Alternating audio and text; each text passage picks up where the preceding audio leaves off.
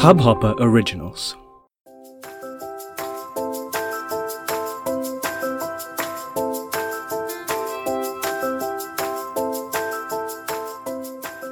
Hello and welcome to It's Cricket Show. My name is Hamid and I'm here with the very latest episode of the special World Cup series. Today I have with me a man who is very fascinated by recent results of the World Cup, Mr. Sahil Sheikh. Welcome, Sahil. Happy to be here. So, uh, Sahil, first up, uh, we saw just now uh, the match between West Indies and England. Uh, any initial thoughts? Yeah, just one team showed up today, uh, which will be England. Even after they have a uh, couple of players getting injured, uh, not playing the whole match, still they won it with nine men. So yeah, uh, West Indies having such a giving such. So, so uh, for our listeners, could you explain what do you mean by nine men? Jason Roy and Ian Morgan uh, got injured within between the games. They didn't even complete their 50 overs. Uh, and Morgan got injured somewhere around 30 35th over. Uh, he had a back spasm, and uh, Jason Roy at the start uh, start of the innings only got injured. He had a side strain and has been told that it will take around 24 to 48 hours uh, to know what exactly is the problem with him and if he will be continuing in this World Cup or in the future games. So uh, during this time when he was uh, he went to dressing room, I heard these stories as well as read on Cricinfo uh, that uh, if a player gets injured and then does not take a field, then uh, he doesn't get to bat above level seven or so. Do you know anything about that particular rule? Yes, uh, if you are not playing uh, before one hour of the close of the innings, if you are not playing for uh, last one hour of the close of the first innings, then you are then you are not allowed to come at the uh, start of the batting. Uh, you can't bat uh, until seven down, and if you are not playing for around half an hour of the end of the first innings where you're fielding, then you can't play for one hour of the start of the second second innings. But yeah, so we all thought that if England, if West Indies would have managed to score at least 270 or 80 odd runs, that might be an issue, might be a niggle. But West England had some other plans. Chris Woakes uh, was uh, promoted and he kind of worked out. The way England, uh, West Indies bowled, I don't think so. If, uh, if uh, even if they had scored 350 or 360, it would have been enough. It was uh, it was horrible bowling to say the least. The way they bowled the Chris Woakes, the way they, they, they took, they had six paces today all were the paces, no spinner at all, and the page was pacey, and they just bowled half tracker after half tracker after half tracker. They they were getting punished for bowling short stuff, and they still went. They, it looked like they just had one plan to bowl at the heads of the batsmen, and when didn't, it didn't work, they just carried on with that plan, and uh, they looked dead uh, in their field. They looked like dead in their batting, and they looked like in the bowling. That's why I, I told just one team showed up today. Yeah, and um, yeah, th- that's that's interesting. Also, the fact that w- would it be fair if I say that West Indies looked very demotivated when they were bowling? Uh, see, they there's the attitude with the West Indies. That's the reason they are lacking uh, in last recent years, four to five years. That's, that's where they are uh, very low at their game, similar to the Pakistan. When they are winning matches, they are high at their confidence. They score 350s and 360s. When they lose one match, suddenly their confidence is nowhere, nowhere to be found. All the players their players are six six and a half foot. And when thing is going on in their way uh, they have around 200 220 to chase uh, sorry to defend. It looks like they have already given up. So yeah so uh, by now you listeners must have already realized that uh, west indies did not manage to win this uh, match by the description of our uh, of our about the match. So let me give you a brief up about what actually happened during the match West Indies uh, batted first, they were put into bat first basically, and they managed a mere score of 212 after a very shaky start. Gayle scored 36 runs, while Nicholas Pooran was the only batsman who scored half century and he scored 63 runs. Rest all batsmen never looked into the groove, nor they looked to plan they were planning out to stay over there in the middle. So uh, I heard pretty interesting commentary about this batting unit that they may be a good T20 side and the features of T20 sides are that they can win you ODI matches but not the World Cups. Yes, of course, and their players, um, I don't think so. Their players, or many of their players are 100%. They bowl 2 to 3 overs, they look like they have bowled 20 30 overs. They bat for a couple of uh, five to ten minutes, and they, they they look very tired.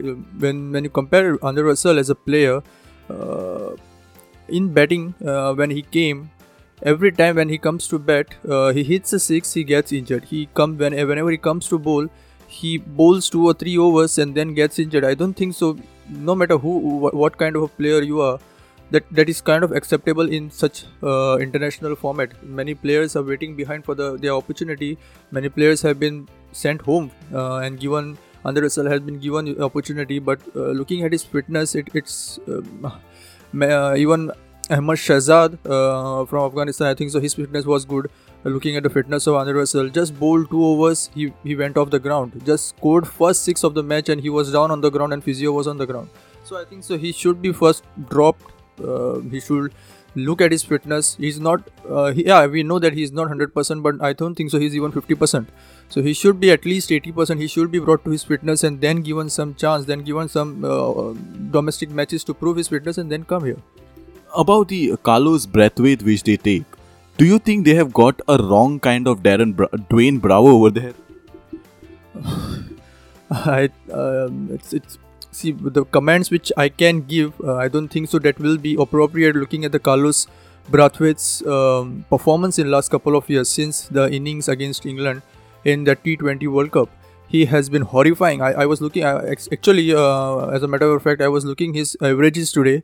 He averaged 14 in ODI. He, he averages around 13 to 12 in T20s and he has not played just 5 or 6 matches. He has played for around 35 40 matches. He's been playing for ODIs and T20s for around 8 years now. Since 22 years of age, he's been playing. His bowling average is 45 in ODIs and 50 in T20s. So I don't even uh, do, uh, I, I, Chris Woakes' batting average would be uh, greater than his batting average. That is definitely. And folks at Guerilla Cricket mentioned that he is neither a good bowler nor a good batsman. So he he definitely should not be a part of this. The one cricketer that looked quite interesting in today's inning was Nicholas Pooran and of course Shimron Hetmyer. So uh, do you, so what this is what I feel. In future, the West Indies should build a proper ODI team around these couple of players. And yeah, I think so. The Darren Bravo is perfect match for that. He has been the format. He has he has a great experience of such format. Uh, like Chris Gayle, he has been there for, around for them for, for a long time. He has played this ODI cricket he's not just a T20 player like other players which are there. Are so you're talking Darren or Dwayne? Darren Bravo. Darren Bravo. He's not just a T20 player. He can adjust like Chris Gayle. Um, he's not just a T20 player uh, like Andre Russell and the likes which we saw, which we saw yesterday, today and the previous game. he can adapt. He can bat well. He can bat deep. So I think so. He should be a part of the middle order. All right then. So let's talk about the English bowling lineup. Now, this bowling lineup consists of some bowlers which can give any big team a big scare or a nightmare, especially given the fact that you just look at their bowling lineup Chris Woakes, Jofra Archer, Liam Plunkett, Mark Wood, who has battled all those injuries and come back, Ben Stokes, Adil Rashid was bowled as the sixth bowler, and Joe Root, who was actually a part-time bowler managed to grab two wickets although admittedly the two wickets were very silly and one was like literally very silly. But then and especially given the fact that the wicket which i'm talking about is of jason holder who actually chased after a very wide delivery and got out it was funny to watch so uh, admittedly those were a bit funny wickets but still a part-timer who comes 7th in the bowling rank can take out two wickets and uh, Jofra Archer, who was almost on a hat trick at one point after taking out 7th and 8th batsmen. So, this bowling lineup really is something that India or other big favorites should watch out for. Yes, of course. Um, they have even they have a great bowling lineup, uh, five pacers who can uh, consistently smack at 140, 145, and from those five pacers, two players who can come one down and two down. Today you saw uh, uh, Chris Woakes coming one down and Ben Stokes coming two down. Uh, it's rare, and that, that's uh, to have such players. It's very rare. You can't you can you can't see even one player in the team. Um, West Indies have been trying that to do that. They have three all-rounder pacers, but I don't think so. Any one of them is a, a actual pacer or actual batsman. Would it be fair if we compare the all-rounders of uh, of England and West Indies and say that fitness is the biggest difference that these two teams have? Yes, of course. Uh, Andre Russell is uh, obviously nowhere near the fitness which England Pacers have, nowhere near that. Uh, and even uh, Carlos Brathwaite, he forget about the fitness, his performance is also nowhere near the players of the England. So it, it will be unfair to cal- compare such uh, players. I think so. They should drop one or two of the all-rounders, West Indies, and take a genuine batsman or a genuine bowler, so that you have something when you go out there. Uh, you don't have players which are neither there nor there. So yeah, England bowlers which we were talking about, they still players like Jordan, Willey, such players are sitting out still. So they have a great, great bowling attack. All right. So now let's move on to the batting of England, who, as uh, mentioned earlier in the show, Jason Roy couldn't come out to bat, so Bairstow opened along with Root. Bairstow scored 45 runs, and Joe Root managed to score the second century of this World Cup. In a World Cup, the second century, and they are not even done halfway yet. Ben Stokes just came out for scoring 10, but guess who came out at one down? It was Chris Woakes, a suspenseful, sus- uh, very surprising yet not that surprising uh, move from uh, captain Eoin Morgan. Eoin Morgan uh, couldn't come out because of uh, a bit niggle and also Jason Roy. I was expecting Jos Buttler to come out over there, but still, England team full of surprises. And any batsman, as uh, Sahil said just now, has the capability to go that long shot for batting. In terms of uh, West Indian bowling, the numbers look very pathetic. Although a replacement of Ashley Nurse, who was there today, um, he Shannon Gabriel, who managed to take couple of wickets. Apart from that, it was horrific. So um, England chased down the score in 33 overs. Um, so any final words, uh, Sahil, on this England side or in on this match and uh, on maybe on also tomorrow's match of Australia? Uh, from today's match, I think so. West Indies can take only one uh, positive is this is that Chris Gayle can still bowl.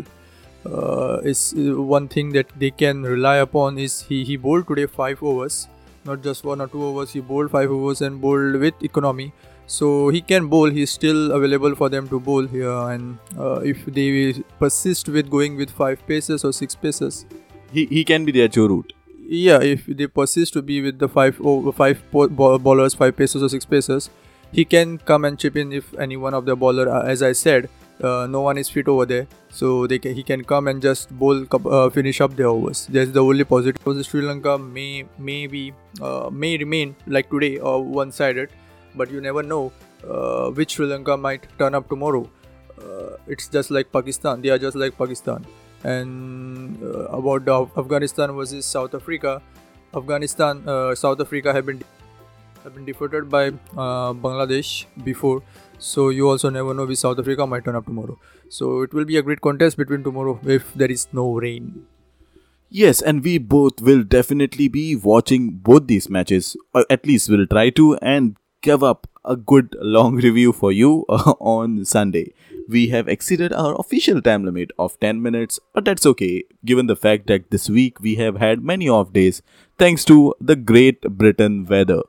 And hopefully the weather remains well for the upcoming matches, especially the Big Fish match, which is there on Sunday. Yes, yes, I did not forget to mention that.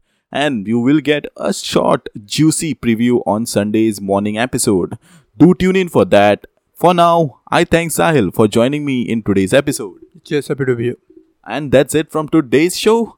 Have a great cricketing day.